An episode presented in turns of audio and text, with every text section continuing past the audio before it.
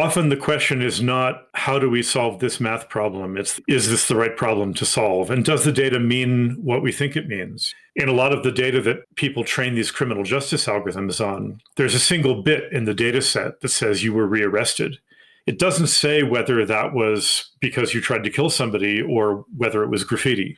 So a lot of the data sets that are actually being used don't make that distinction. Or let's say you missed your court hearing. Was that because, you know, you tried to drive over the Texas border to escape justice? Or is it because you were terrified of getting fired from your job because then you wouldn't be able to feed your kid and you didn't understand that if you didn't show up, there'd be a warrant out for your arrest or because you couldn't afford transportation and so on? Maybe what you should do is help you show up to court. You know, make sure that you have transportation. Make sure that maybe you have childcare if you need childcare. Make sure that you get a text message reminder instead of a physical postcard that arrives at the apartment you lived in six months ago.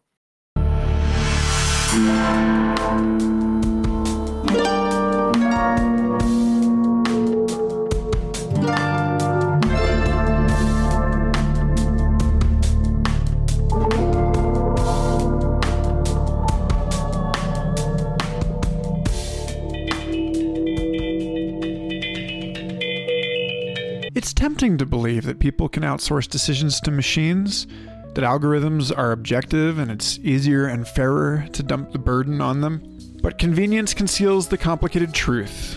When lives are made or broken by AI, we need transparency about the way we ask computers questions, and we need to understand what kinds of problems they're not suited for. Sometimes we may be using the wrong models, and sometimes even great models fail when fed sparse or noisy data.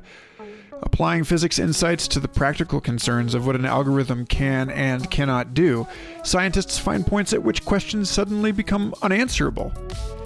Even with access to great data, not everything's an optimization problem. There may be more than one right answer. Ultimately, it is crucial that we understand the limits of the technology we leverage to help us navigate our complex world and the values that often invisibly determine how we use it. Welcome to Complexity, the official podcast of the Santa Fe Institute. I'm your host, Michael Garfield, and every other week we bring you with us for far ranging conversations with our worldwide network of rigorous researchers developing new frameworks to explain the deepest mysteries of the universe. We kick off 2021 with SFI resident Professor Christopher Moore, who has written over 150 papers at the boundary between physics and computer science, to talk about the physics of inference and his work with the Algorithmic Justice Project. If you value our research and communication efforts, please consider making a donation at santafe.edu slash podcast give and or rating and reviewing us at Apple Podcasts. You can find numerous other ways to engage with us at santafe.edu slash engage. Thank you for listening. Chris Moore, it's a pleasure to have you on Complexity Podcast. Thanks for having me.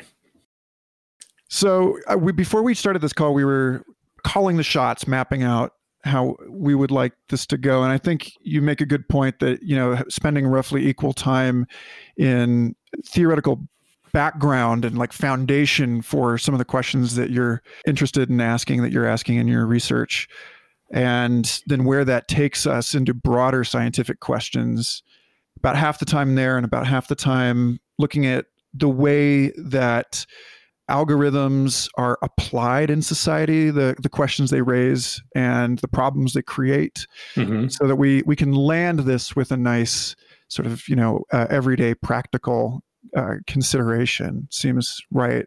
Sure.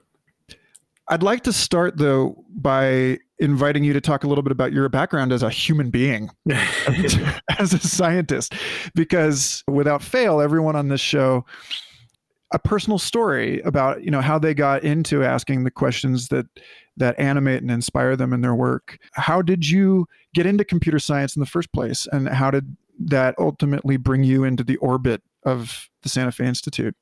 Well, I started in physics. And uh, so I think growing up, I was raised on the Carl Sagan version of Cosmos, which, you know, this locates me generationally. And, you know, that was a fantastic TV show at the time. And what I loved about this show was not just that it let you hear the angels sing about the fundamental nature of reality from elementary particles to black holes and the Big Bang and evolution, but that it painted this very humanistic picture of what science is for and how you know the amazing glory of the world around us helps us transcend our national and cultural boundaries and biases. And what I remember very clearly about it, because this was when something called the Cold War, that some of your listeners have heard about in their history books, this was still going on.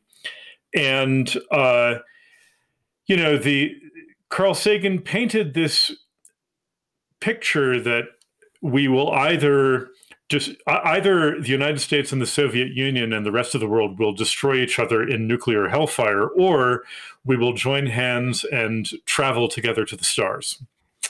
Yeah, so there you go. Either nuclear hellfire or interstellar travel. Those were the two possible futures for humanity.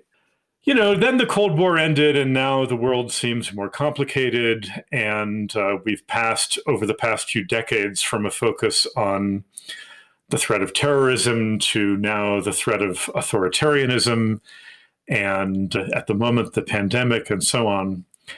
And so the world seems more complicated, but I think there's still imbued in me this strong sense that science is fundamentally a force for good, and that, uh, you know, fundamentally we all have to decide what kind of future we want to fight for. And for me, it made me very much want to be um, on the side of transcending, like I said, the boundaries that divide us and working as hard as possible to join with other human beings uh, for a better future, both in terms of abstract understanding and in terms of building a better life for everyone. And so, utopian goal is uh, brings us to computer science somehow. Well, sort of, right. Then the next thing that happened was while I was getting my PhD in physics, I read Gödel Escher Bach by Douglas Hofstadter, uh-huh. which was another amazing touchstone. And I think it was uh, very, very formative for many people in my generation and is still a fantastic book. There's a bizarre lack of female characters, but besides that, it's a fantastic book. And it's a very playful exploration of loopiness and self reference from how DNA self replicates to how computers can simulate other computers or themselves to uh, how logicians, including the great 20th century logicians like Bertrand Russell and Kurt Gödel, thought about proving things, including proving things about proofs, and uh, how there there are unsolvable problems, there are unprovable truths, and so on. So that blew my mind. And I learned about 1930s computer science when a lot of these things were happening, and Alan Turing and uh, his heroism in breaking the Nazi Enigma code and so on. And then I decided I wanted to catch up on theoretical computer science. And so that became working at the boundary between physics and computer science became a big part of my research experience as a postdoc at the Santa Fe Institute, and then later on as a professor at the University of New Mexico, and then back at the Santa Fe Institute. And at that boundary between physics and computer science, there's all sorts of fantastic stuff. There's quantum computing, there's network theory, um, the theory of social networks and biological networks. So that's been kind of a big part of my life. And then more recently, I think partly because of all the crises that society is facing right now, including crises of inequality and social justice, I got very interested, like a lot of other computer scientists, in the impact of algorithms on society and the way that algorithms are being used in criminal justice, in housing to determine who gets a lease, who gets a mortgage or a loan, as well as who gets imprisoned and who gets released. And so I found myself working in a much more applied way, a much less theoretical way on how these algorithms really affect people's lives. And here, I think the key issue, and we'll talk about this later, I guess, is transparency. And do the people whose lives are affected by these algorithms understand why they were given the yes or the no they were given? Or do they understand what data these algorithms use and how these algorithms work? and do they have the opportunity to contest these results and to ask questions like why is this data being used about me and is this the right data and why are we using this algorithm anyway um, so that's uh, that's another fascinating topic so i guess from theory to practice that's been um, part of my trajectory I, I, still love theory but uh, you know especially as these algorithms get used more on the ground for these decisions that really affect people's lives and livelihoods, um, I want to demystify algorithms, right? There's all this. Uh, there's this air of mystery around them. Vendors of algorithms are telling government officials that they should use these, that they're marvelously sophisticated and marvelously accurate in predicting people's behavior, when in many cases they're neither of those things. And so I want to empower people so that they can understand the, both the strengths and the weaknesses of algorithms, what's good about them and what is maybe not so good, so that everyone, including policymakers, can make better and more informed decisions about them. Awesome. So, like, you know, let's start then uh, in the theory. As I think uh, my uh, goal state for this conversation would be to send in the listeners of this this podcast into court settings to ask precisely the kind of personally empowered and terrifying to a judge or, or prosecutor kinds of questions that you're asking you know questions that uh, seem to undermine the the bs that we've allowed to creep into these these systems in that regard where I'd like to start is you gave a series of talks, Turing talks, mm-hmm. in uh, Bangalore, and you had a, a related paper up on arXiv on the computer science and physics of community detection, mm-hmm, mm-hmm. landscapes, mm-hmm. phase transitions, and hardness. So I think that this is a good, just for you know, for people who are as clueless as I am about even the sort of fundamentals of what you're talking about here. I think it would be great to talk about to introduce for us the ideas of how we detect patterns in data, how we detect, uh, in particular, the in noisy data, and and what kinds of problems that creates, and then what kinds of insights from physics can and have been uh, leveraged in order to to make sense of these things. Looking at the relationship between you know probability and and energy and that kind of thing. I think that's it seems sure. like a good place to start. Sure. Yeah. Yeah, I got into this partly through this idea of finding communities in networks. So, this is a popular problem in network theory. Um, you know, people, of course, have all sorts of rich histories and rich facts about them, um, what some people might call metadata. You you have a location, you have demographics, you might belong to a particular religion, you might belong to a particular uh, political party. And then, for better or worse, who you link with in the network might have a lot to do with these things, right? We have uh, we have this habit as so, uh, as social primates of forming social relationships, mostly with people who are similar to us in many of these ways. So now imagine that as a scientist, you get to observe a whole lot of links between thousands or millions of people. And now you're trying to figure out, well, what are the communities here just based on those links, uh, perhaps without any additional information about those underlying facts about people. So, this is the community detection problem. And we might assume, for instance, that a community, we might define a community as a group of people, of nodes in this network with more a higher density of links within that community than between it and other communities.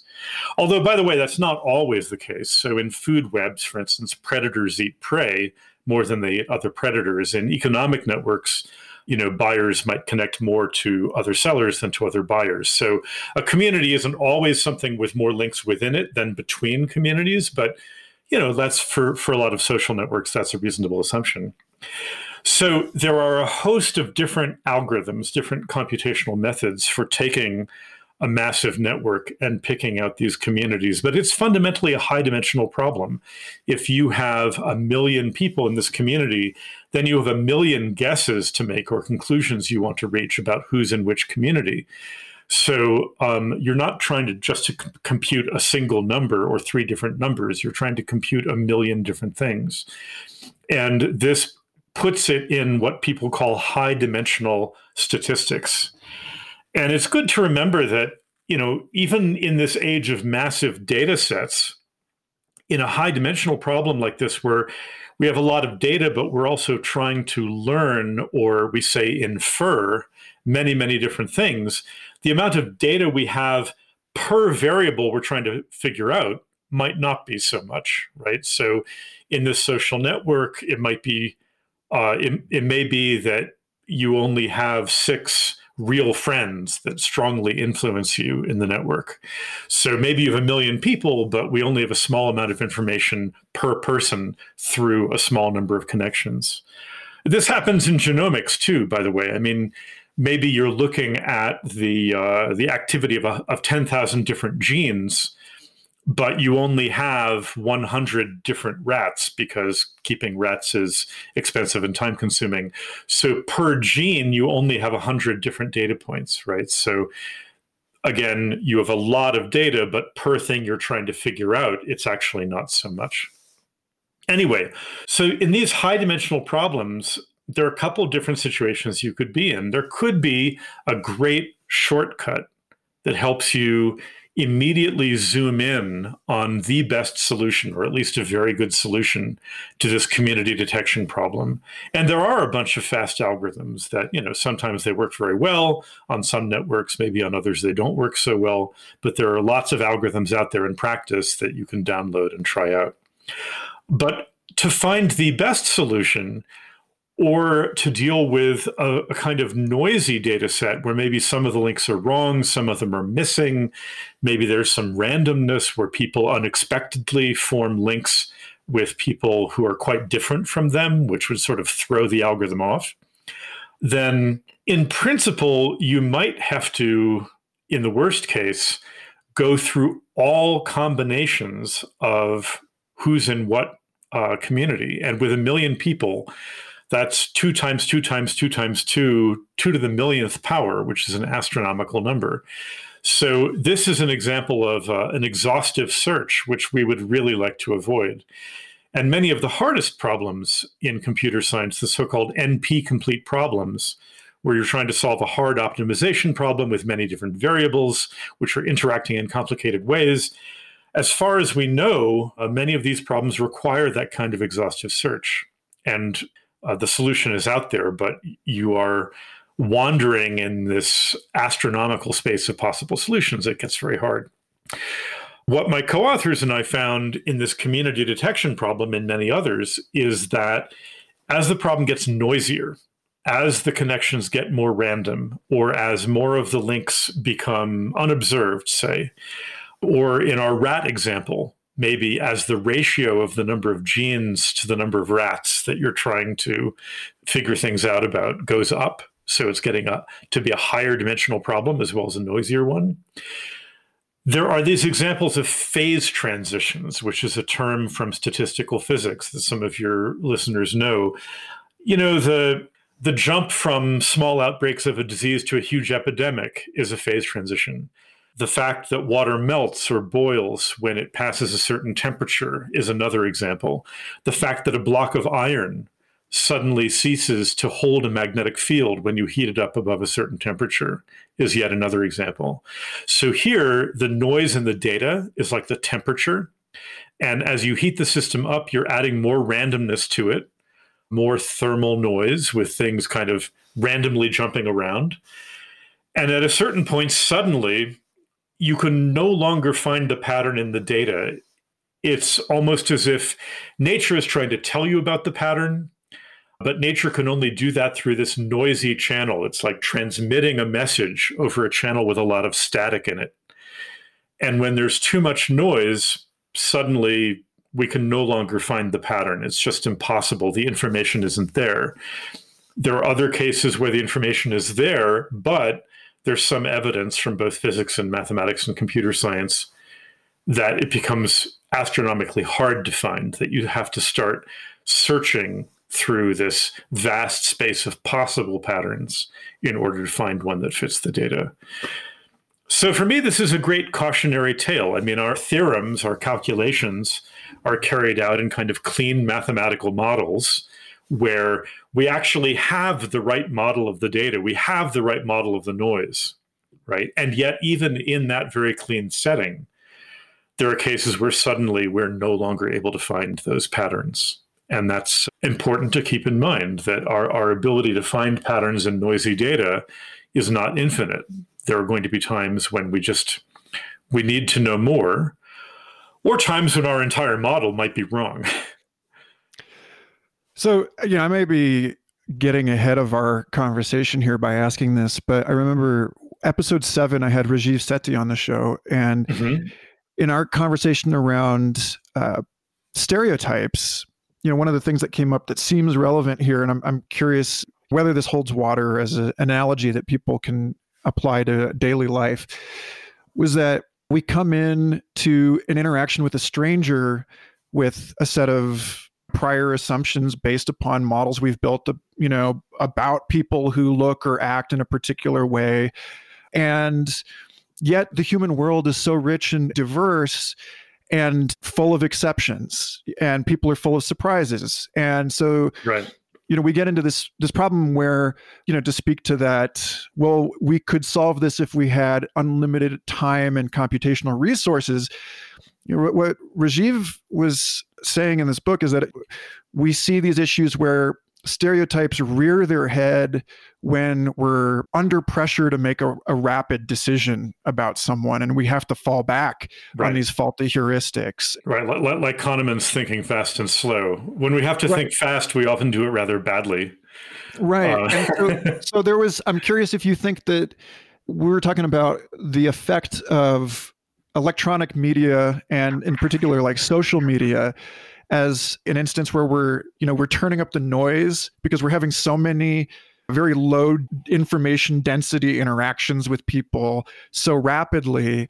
And at that point there's a there's a phase transition where we can't actually solve the problem of who this person is that we're actually talking about or like the opinions that we then develop to fit the data of the interactions that we're sort of correlating inappropriately yeah, well, I think there's a couple issues there, and and some of my colleagues study this more closely than I do, including hate speech on social media. But it's that example of clustering where we connect to others similar to ourselves. Of course, is very visible on social media, and I think actually the way that a lot of social media platforms gamify things like likes and upvotes and so on actually makes that problem even worse than it is in our natural, to the extent we have natural human nature. You know, we are very tribal. We do form strong connections with our friends. We do often initially assume that someone who disagrees with us or who looks different from us can't be trusted. And so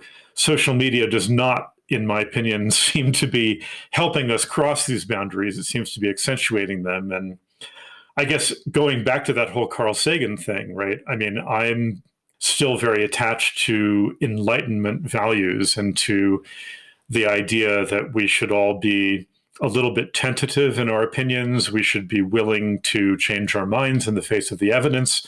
We should celebrate changing our minds. We shouldn't be ashamed of it, right? And of course, scientists have plenty of ego and tribalism just like other people, but at least the norms that we're taught to live up to, which we try to live up to, uh, are to embrace other opinions and to uh, to cheerfully admit that we were wrong when that's what the evidence says, which is not something I think that uh, most people in society are even aware of as a good value, right? It's regarded as, oh, you're flip flopping or you're not sticking to your guns, right? And we're used to the idea, at least in our society, of this uh, advocacy, right? That that the way to come to good decisions is for each side to have an advocate who will be completely one-sided for advocating for their side. Never admit that the other side is a point. Use dirty tricks if necessary. You know that seems to be how political parties work, and I'm not sure actually that that's a good way to reach decisions. So I don't know if the people who design social media platforms have thought about how to gamify listening to the other side. And, you know, somehow if someone who always agrees with you likes your post, that should be worth one millionth of a point. But if someone who usually thinks you're an idiot thinks you've made a pretty good point, that should be worth a hundred points, right? You should get lots of gold stars for that. And uh, I'm not sure if that would help, but it would be worth trying. But uh, in terms of stereotypes, right? So let's look at how algorithms, including algorithms based on machine learning, are being used now in the criminal justice system. Because here, it's for better or worse. The most fundamental assumption in all of machine learning and most almost all of artificial intelligence is that the data you have not seen yet is going to look like the data that you already have seen. Mm-hmm. The way machine learning works is you have training data, stuff where you know the right answer, data from the past or whatever, and you train your algorithm on that until it gets most of those answers right. And then you show it the test data and see how well it does on that. Well, now imagine that your training data comes from criminal records in the past about who was arrested and whether when they were released they were arrested again for committing another crime. And well so an algorithm which looks at your criminal record and which based on that makes a recommendation to a judge about how you should be treated. For instance let's say you have not you, you've been arrested but you haven't had your trial yet. You haven't and actually most crime most arrests don't go all the way to trial but you have not yet been found guilty of this crime, right? And in our society, you're innocent until proven guilty. So, do we let you go or do we detain you in the meantime? And to be fair, if you were found standing over your victim with a bloody axe, then you know maybe we ought to detain you. Maybe there's strong evidence that you would be a terrible danger if we released you. On the other hand, in the United States, there are an enormous number of people who are sitting in local jails uh, who have not yet been found guilty of the crime for which they've been arrested. And as they sit there in those jails, well, it costs the taxpayers a lot of money, but meanwhile, it also destroys those people's lives. They lose custody of their children, they lose their jobs, they can't keep up with their rents or their mortgage payments, and so on. So it's tremendously disruptive. And so, presumably, if we do this at all, which is an interesting question about constitutional rights and freedoms, we should do it only with a small fraction of people who are truly a danger to the public. But who are those people, right? And how do we how do we find out who they are? Well, human judges have traditionally made this decision by telling people, "We'll let you go if you post a hundred thousand dollar bail bond," which is kind of a weird way to do this because it ends up being based not so much on whether you're actually dangerous, but on whether you can afford to post a hundred thousand dollar bail bond. So as a result, maybe you're more dangerous if you can. Exactly. So as a result, the white collar criminals all go free, and then a lot of low income people um, sit in jail. And a lot of states, the good news is, a lot of states want to move away from this system. And for better or worse, the way the debate is currently organized is oh, well, instead of these bail bonds, we'll have an algorithm which looks at, for instance, whether you've been arrested in the past and then makes a guess about how dangerous you are to the public, and then makes a recommendation to the judge about whether you should be released or detained, or maybe released with an ankle bracelet, or maybe released with a requirement to check in with the police uh, every month or every week or something. So, human decision making is extremely flawed, and there's an enormous amount of statistical evidence that human judges have all kinds of biases, including racial biases, that these are both explicit and implicit, both overt and covert, and it's a huge problem. And there's abundant evidence that uh, people of color in this country and low income people get arrested much more often than someone who looks like me and when they're arrested, they're more likely to get longer sentences. They're less likely to be paroled, which means to be released before their sentence is over, and so on. So, our current criminal justice system is clearly very biased.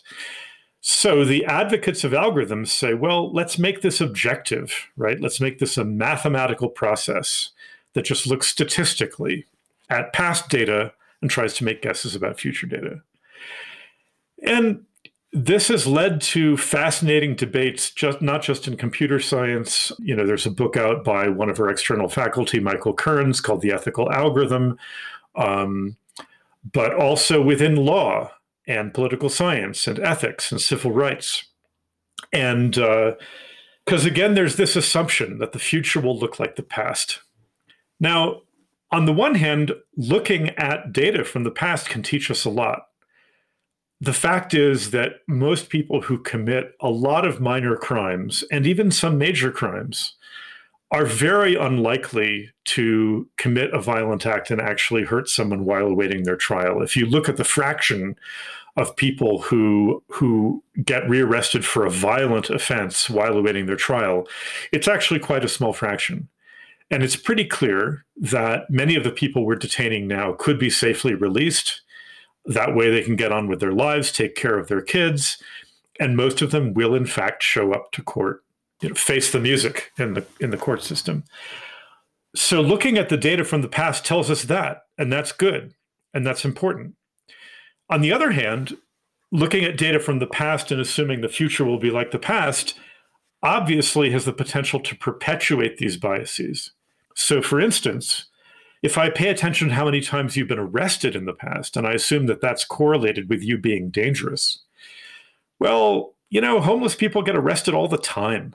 And young black men get arrested for hanging out with their friends on street corners, whether or not they're drug dealers. I have never been arrested for hanging out with my friends on the street corner. So there's a consensus in this business that arrest in itself is a very noisy, not just noisy, but biased signal so what do you use? You know whether you've actually been convicted you know it's it's complicated because there are biases in all of these signals. But many jurisdictions including here in New Mexico are starting to use these algorithms to make recommendations to judges. And I've been working with people in the law department and the political science department at the University of New Mexico. We have this group we call the interdisciplinary working group on algorithmic justice. And it's you know us and it also includes several people at the Santa Fe Institute and part of the Santa Fe Institute's larger network of external faculty. So it's great talking with people in law, for instance, because the questions they want to answer about this are not so much about statistics, right? They're not necessarily statistical questions about are white people and black people treated with equal accuracy or equal fairness in some sense by these algorithms? And even defining that, by the way, is very tricky. In law, they care about the process. So we have all these things in our Constitution and our Bill of Rights. You're supposed to be able to face your accuser. You're supposed to be able to cross examine witnesses. You're supposed to be able to question the evidence that's brought against you. And so the theme that we've settled on is actually not a technical theme or a mathematical theme, although it overlaps with mathematics and, and technical issues in computer science. It's transparency and, if you wish, contestability. So, do you as a defendant know why a judge was told by an algorithm, recommended that you should be detained? Do you know what data about you was used? And do you know why we use that algorithm? You know, why why is this the right algorithm? If it is, do you have a right to question that data? Maybe some of the data about you is wrong, right? It may be that there's something on your record where a charge was actually dropped. Well, that shouldn't count against you. But more broadly, you should be able to question why why is this the right procedure, right? But in order to question that, and in order for independent analysts to measure whether these algorithms are actually as accurate as they claim to be or as fair as they claim to be. We need transparency. They should not be proprietary. They should not be black boxes where they're hidden behind a veil of intellectual property. They should be things that everyone can look at them and see how they work, which is not just open source, by the way. Open source might be neither necessary nor sufficient here what really matters is what's the mathematical structure behind the algorithm? What assumptions is it making? What data does it use? And how much weight does it place on each kind of data? How many points does it give you for each past arrest or each past conviction and so on? This is fascinating because of course there's a lot of private actors and vendors and providers of these algorithms, many of whom view these as their intellectual property and don't want their inner workings to be known. But I think in the justice system, that is a real issue. I think that you should not be told by a black box that we think you're dangerous and uh, shouldn't be released. You should at least have an explanation, at the very least, and the ability to appeal it. So, you know, this is a big issue in Europe. They have their GDPR, the General Data Protection Regulation, which has a lot of parts which are written very badly and by people who clearly didn't understand the technical issues involved, but they tried. Okay. People here in the United States are trying to formulate law around this. And honestly, I guess, and here we're really getting into the social side. I'm hoping that by demanding more transparency from the algorithmic side of the system, the computerized part, the automated part, that this will lead to more transparency in the system in general. Because we need to gather data about police behavior, about about judges, about prosecutors, about defense attorneys. We need to gather data about the systems in which we live so that we can all look at it in as clear eyed a way as possible and say, gee, is this fair? And if it isn't, how could we make it better? We often think of data gathering as something that the powerful do about us. You know, we think about that with privacy and facial recognition and Amazon gathering our buying habits and so on. But data is also something that citizens can gather about the powerful systems in which we live, right? More of the sousveillance rather than surveillance idea. So, in a nutshell, in a rather large nutshell. to that point about surveillance, there's a line in that lecture I mentioned earlier from the ICTS, the International Center for Theoretical Sciences, your your Turing lectures. There's a line in there you say when you're talking about overfitting, you say we want to understand the coin, not the coin flips. Uh-huh, uh-huh. And you know, I was just having a conversation with somebody because to again date us chronologically, we're seeing a, a market correction after a large pump to the cryptocurrencies over the last several weeks and I just heard someone on uh, Facebook say that they were tracking the weekly. Things look like they're going to be really bad by the middle of March. And I was like, but why yeah. would you? Why would you? base your assumption that's exactly what you're saying not to do at, at any rate this you know when when you're in a system like that where and arguably any large market in this world where large players have disproportionate impacts then it, you have to understand the composition of the i guess like the the eco the ecology of players in the market in order to understand the market activity like the relative contributions of the various agents involved. And at any rate that's just over in a corner. Like we, we have to understand the coin the actual build of this machine and not just the last few weeks of output.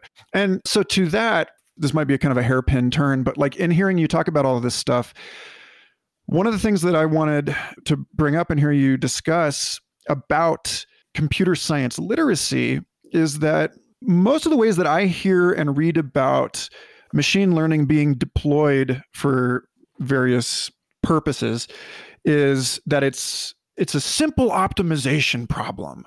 And right. you're in, in this talk, you point that in many cases, the landscapes that we're trying to drape over and like fit that to you know this data to um, or fit to this data have multiple optima. You're looking at an entire mountain range, and that's even if we can agree which way is up. Right, right. right. So I mean, we're kind of bouncing back and forth here.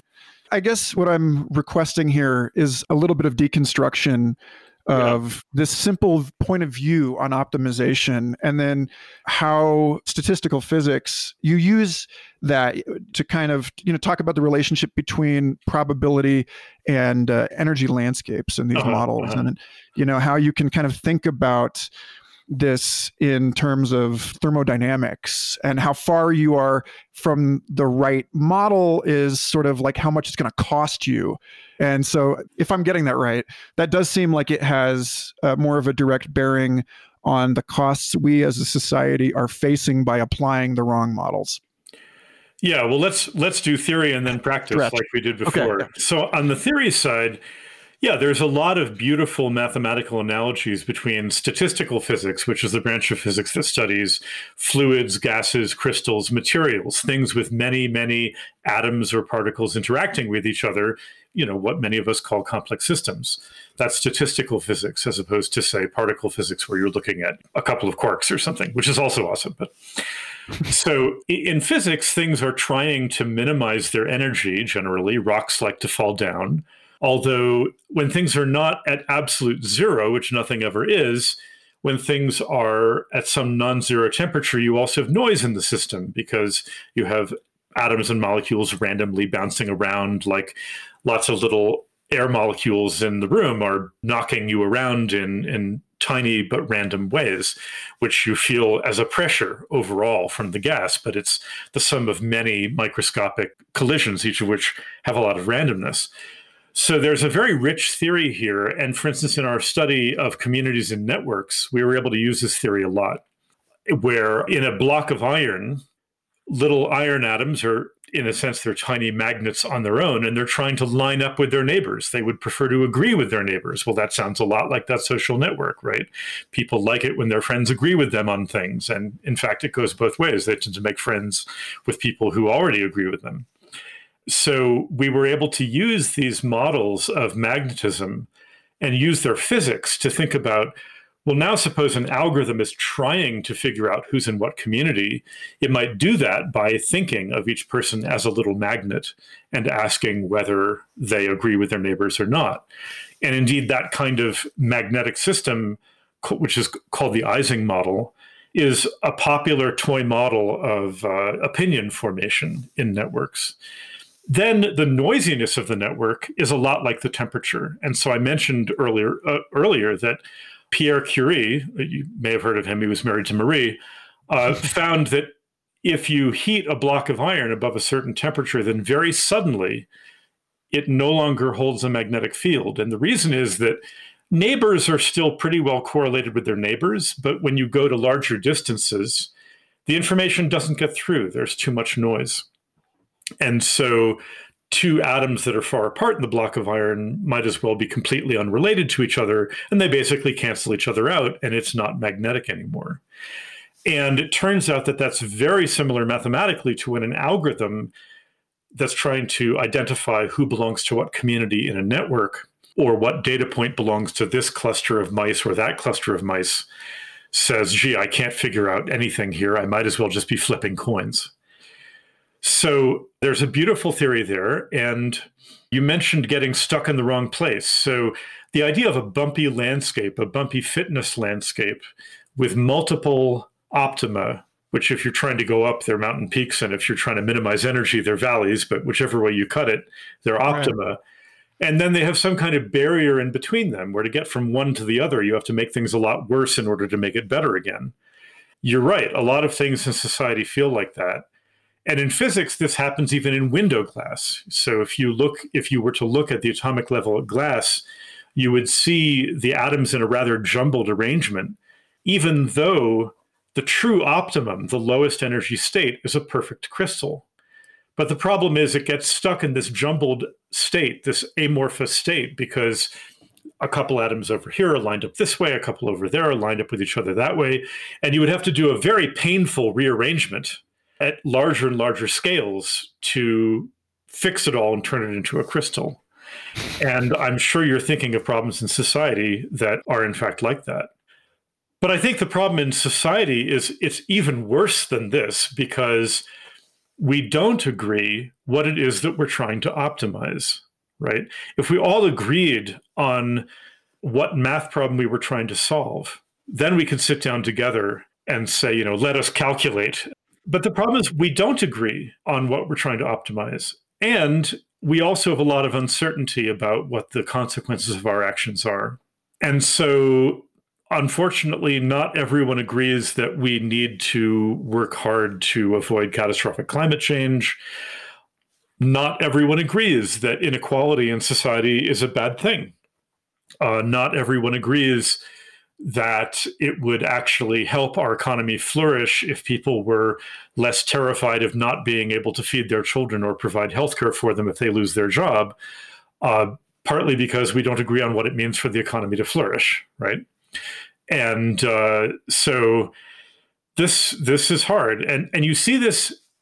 Let's talk about machine learning and let's talk about AI, because yes, when we do the training process of a neural network or a simpler algorithm, we treat it as some kind of optimization problem, and we've gotten very good at, at solving these optimization problems. But what are you trying to optimize? Even in facial recognition, for instance, what does that mean?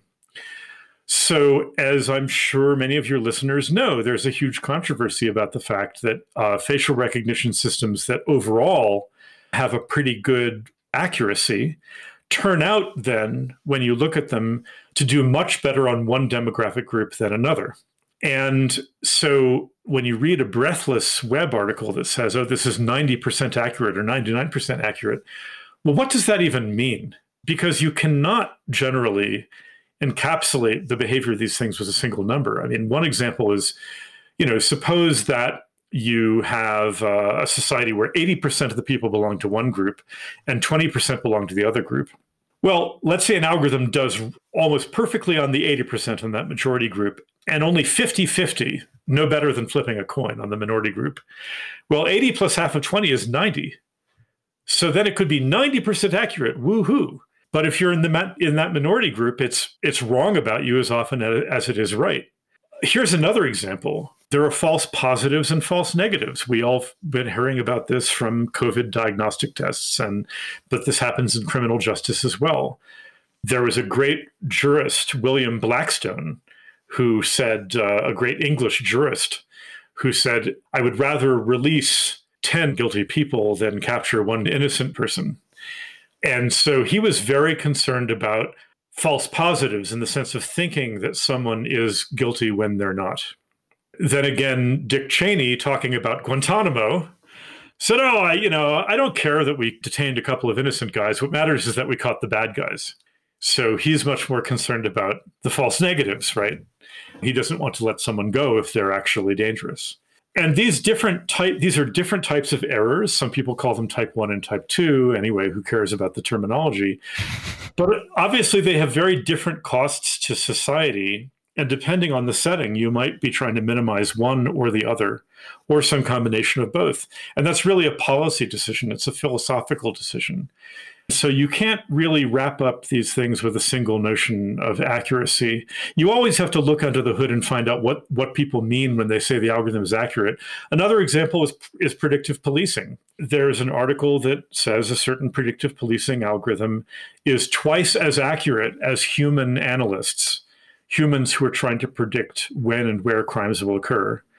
Well, you look at the paper, and it turns out what that means is that the algorithm predicted, say, 6% of the crime, and the human analyst predicted 3% of the crime.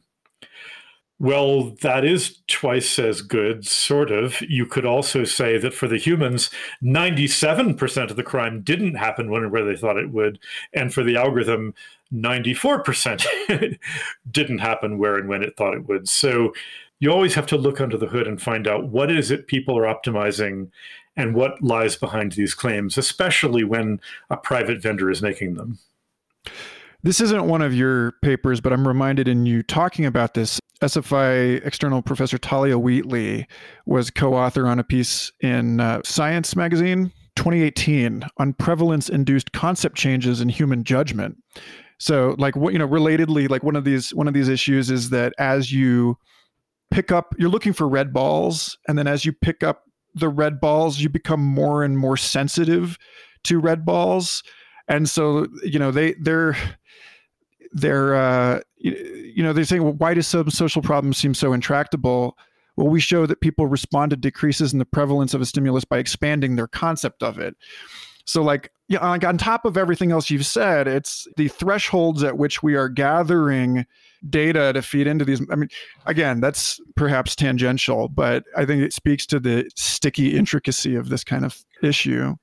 Well, it's it's true that often the question is not how do we solve this math problem. It's the question of do we look more deeply into is this the right problem to solve, and does the data mean what we think it means? You know, so in a lot of the data that people train these criminal justice algorithms on, there's a single bit in the data set that says you were rearrested. It doesn't say whether that was because you tried to kill somebody or whether it was graffiti, right? So a lot of the data sets that are actually being used don't make that distinction. Or let's say you missed your court hearing. Well, is that because, you know, you tried to drive over the Texas border to escape justice? Or is it because you were terrified of getting fired from your job because then you wouldn't be able to feed your kid and you didn't understand that if you didn't show up, there'd be a warrant out for your arrest, or because you couldn't afford transportation and so on? So, if you look more closely at the data, this also offers up a lot of opportunities for positive interventions. And I think again, to a machine learning person, it's all about prediction. I'm going to predict whether you'll commit crime. I'm going to predict whether you'll show up for court or not. And then I'm going to take some action based on that prediction. Well, maybe what we should do is help you show up to court. You know, make sure that you have transportation. Make sure that maybe you have childcare if you need childcare. Make sure that you fully understand what the consequences to you are if you don't show up. Make sure that you get a text message reminder instead of a physical postcard that arrives at the apartment you lived in six months ago, right? so, you know, there are a lot of common sense things we can do to improve the system that are a little different from this sort of arm's length, oh, let's predict more accurately. Yeah, so I mean, I think the, the algorithms do have a positive role to play, but I want everyone to feel fully informed about what they can do, what kinds of mistakes they can make, so that we can all participate in a democratic way on why we're using them, whether we should use them. And of course, to a technical person, the question is how do I solve this problem as well as possible? Right? But for the larger society, should we be doing that at all? Right? There might be problems where the best solution is still a human being, warts and all, you know, with all our foibles. But human beings should also be, we should also, like I said, collect data about different judges to see how fair they are, different prosecutors to see how fair they are. And we need to hold up as clear a mirror as possible as we can. Sometimes data is not as clear a mirror as it claims to be. And we should look at it more closely. Mm. So, related to the issue of our desire I, sp- our meaning you know like western society's apparent desire to buy into the hype of machine learning and you know th- there's something about it that's sort of ah finally i don't have to think about this. Right. you know this this is this is a, a problem you addressed in a piece with uh, sfi miller scholar john kaag you wrote a, uh, together a piece last spring, right before campus closed, uh, on the uncertainty principle and the pursuit of truth. And you, the two of you, quote Goethe and talking about how nothing is sadder to watch than to watch the absolute urge for the unconditional in this altogether conditional world.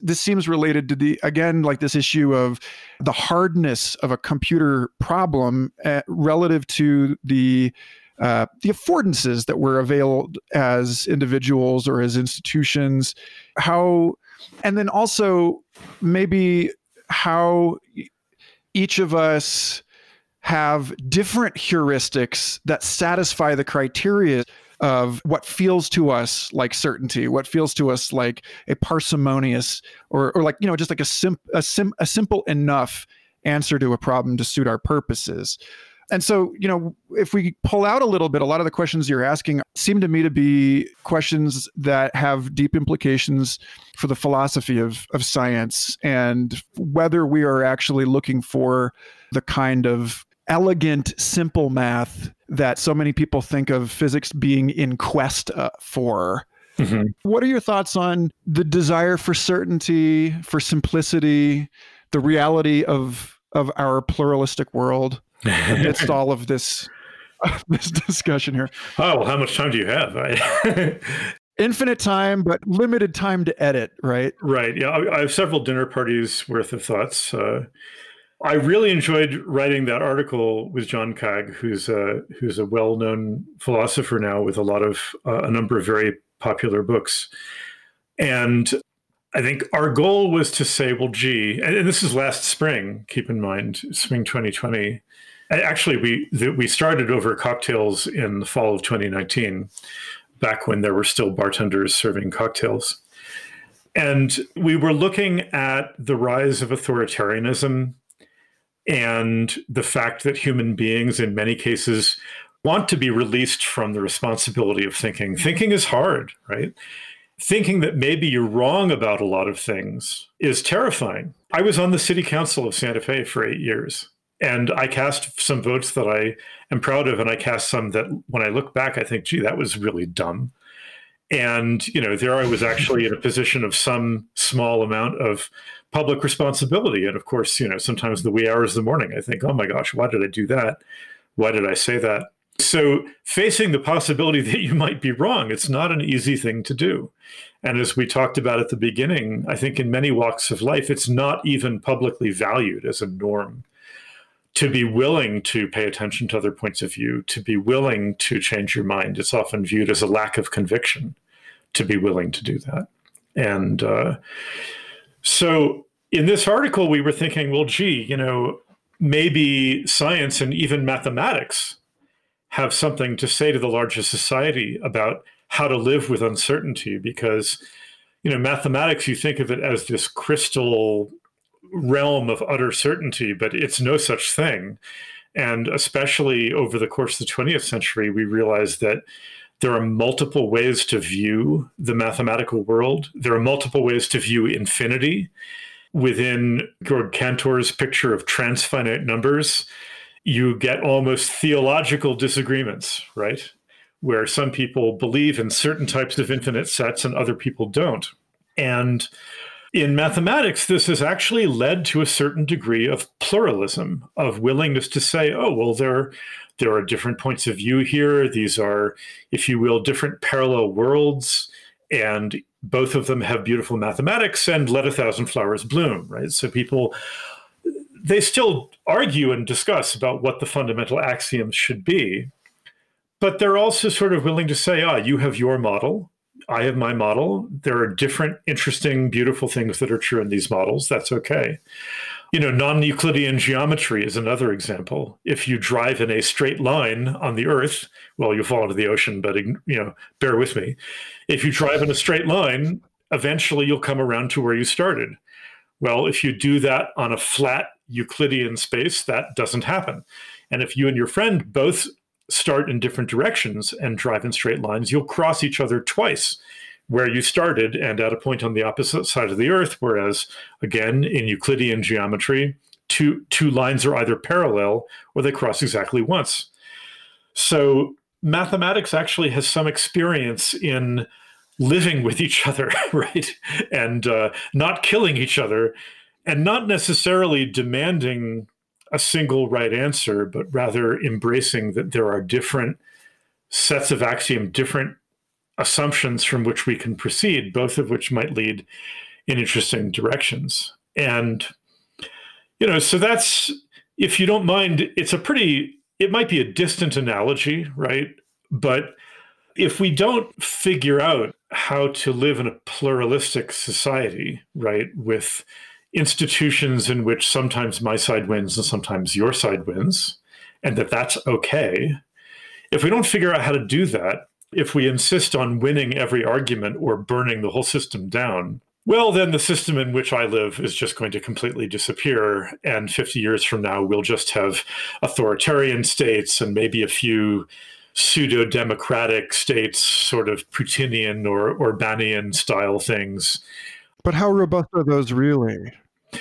Well, I don't know. Then you have to look another 50 years in the future after that. I, I, I don't know. But I, I mean, even though I think human beings are easily deceived and easily led, I still think some kind of democracy is a good idea. I think we need much more robust discussions with more than 140 characters per utterance to understand each other and to figure out together what we should do.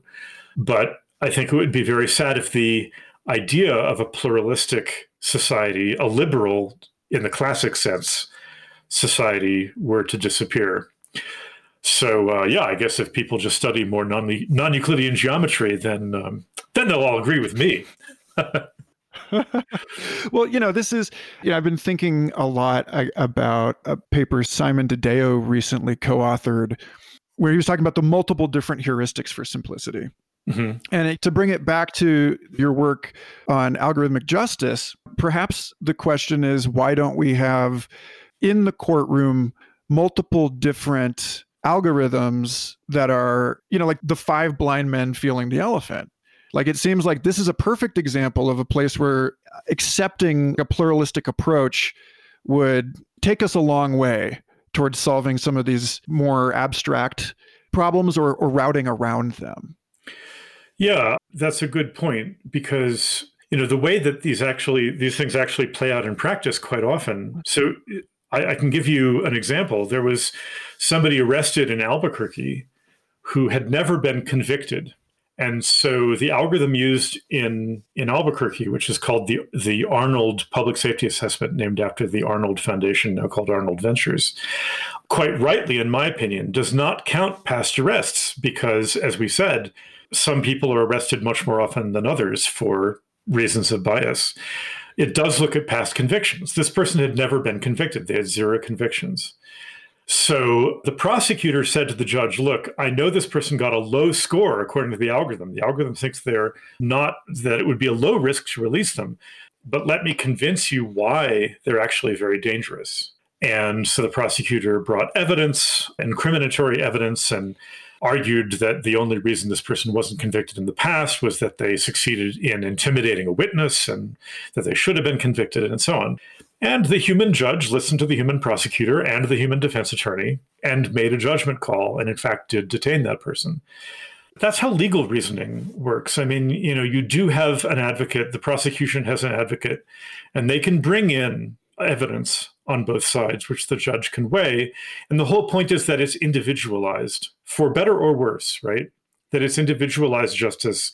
It's not statistical it's not based on the assumption that people who look similar to you in some statistical sense that you will act in the same way as those people did typically and of course this can cut both ways i mean there's this can give the judge the opportunity to be biased against you because they don't like how you look it can also give the judge the opportunity to give you a second chance to say, hey, you know, I, I, I, see that you have this terrible record, but I also see that you're trying to turn your life around, and I'm going to give you a second chance. And I think that there needs to be space for this type of decision making, especially where people's civil liberties are involved. You know, I, I think that the basic question of should you be denied your physical freedom, I think a human should always be in that loop, again, with warts and all I think that should be a human decision and not a statistical one. So, you know, maybe other things about what type of uh, should you be recommended for a certain type of follow up program or something like that, or uh, you know, that could be algorithmic. So, legal reasoning is fascinating. I've started reading like Supreme Court opinions, mm. and it's not math, it's not logic, and yet it does have these internal norms, right, which are hundreds of years old. In in and I guess there are other systems in other parts of the world.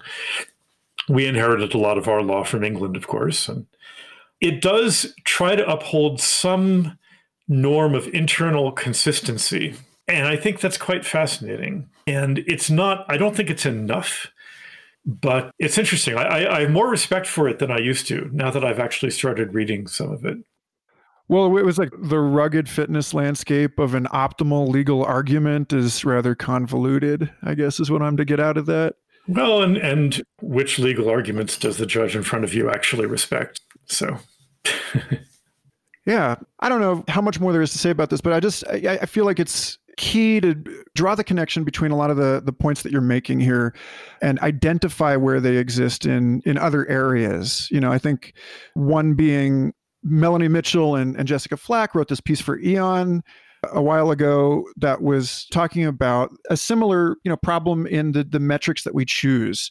They mentioned you try to test students for particular aptitudes, students optimize for the tests. Right. And then you end up testing the wrong things because the goalposts have shifted, KPIs in in the workplace are the same And then it's related to these issues about. Right, or, or, university rankings where deans can increase the ranking of their university by spending $100 million on an athletic center.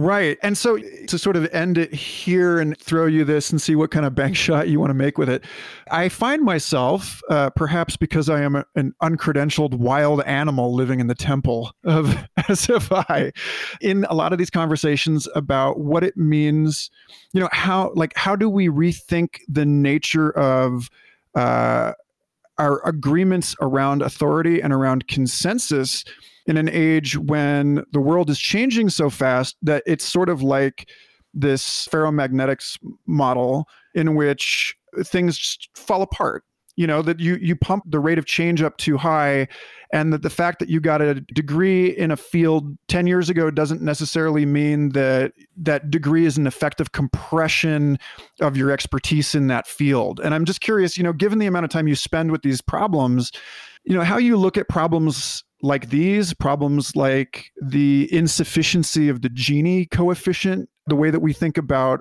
gross domestic product, you know, that like our economic measures are not adequate to the complexity of the world that we live in, and where you're thinking on phase transitions and in computational hardness weighs in on how we might steer ourselves to sort of some inkling of an answer to problems like these. Wow. I mean, uh, I am not an economist, but certainly there's a lot of disagreement about what economic indicators are relevant, and people try to invent various economic indicators that, for instance, say something more about how people who are not stock market in- investors how their lives are going, right? And uh, so, I mean, the stock market is doing great, but the stock market is not the economy. So, what is the economy, and how do we measure its success? I know a number of people work on on that kind of thing, and I don't know if some of those alternate measures are really catching on and entering the general parlance. I mean, we can't even agree in this country whether the deficit matters or not, right? I mean, so and these things are at the heart of passionate disagreements that I don't expect to get resolved anytime soon. And I'm not an economist myself, so I'm not sure how informed my opinion is well, I guess maybe like the desperate question here is have we crossed the Rubicon as a society? Or are we going to be able to reconstruct reliable metrics amidst this kind of exponential change that we're undergoing? Basically, are we now like sort of chronically and fatally overfit to a lost world? Or what is it in your work that gives you hope that we will find the nuance with which to answer this kind of question? Yeah, I, I don't know. And I don't know what fraction of human beings were actually involved in building that consensus in the past. I don't know what fraction of human beings were actually uh, enamored of nuance and subtlety in the past you know, I, we may be looking partly at fictional, you know, golden ages that never actually existed. um, Make consensus great again. yeah, I mean, I think many of the things that we call societal consensuses, consensi, were actually, in reality, just consensuses of the elite at the time, and opening up society to people who are not elite is probably a good thing. But that also means, alluding to what you're saying, trying to build broader norms of thinking about things and actually listening and actually learning and be willing to being willing to admit that you might be wrong right? I mean in high school we teach our students that the scientific method is all this hooey about you have a hypothesis and, you, and then you design an experiment and that's not the scientific method. That you know maybe a handful of sciences actually work that way. Maybe particle physics works that way. But most fundamentally the scientific method is being willing to admit that you might be wrong and that you don't know everything yet and that you want to learn more. That's the scientific method. And it would be great to have that be a more broader, uh, a more broadly accepted goal in society. I'm not sure how to get that across. There, there are some glimmers that I like. There's this thing called deliberative democracy, where rather than asking everybody to vote and rather than having everybody post a little thing on social media, you get like a hundred people from your town from different walks of life together in a room for three days and give them access to experts and let them ask those experts questions. Now, of course, I guess they have to believe to some extent in the experts and in expertise, but at least if these are questions like, gee, how much does it actually cost to run the sewer system? You know, they can answer that question. And what would happen if that pipe falls apart? Well, that's a factual question that maybe they can answer. And I think there have been some experiments along these lines where people who, frankly, might not be that thoughtful in some of the standard settings that we have now in society, when they get together in this setting and they have the time and the luxury to really go in depth on a topic, they often achieve more consensus than you would expect. So I think that's interesting. I mean, I, I think that there is still some hope, right?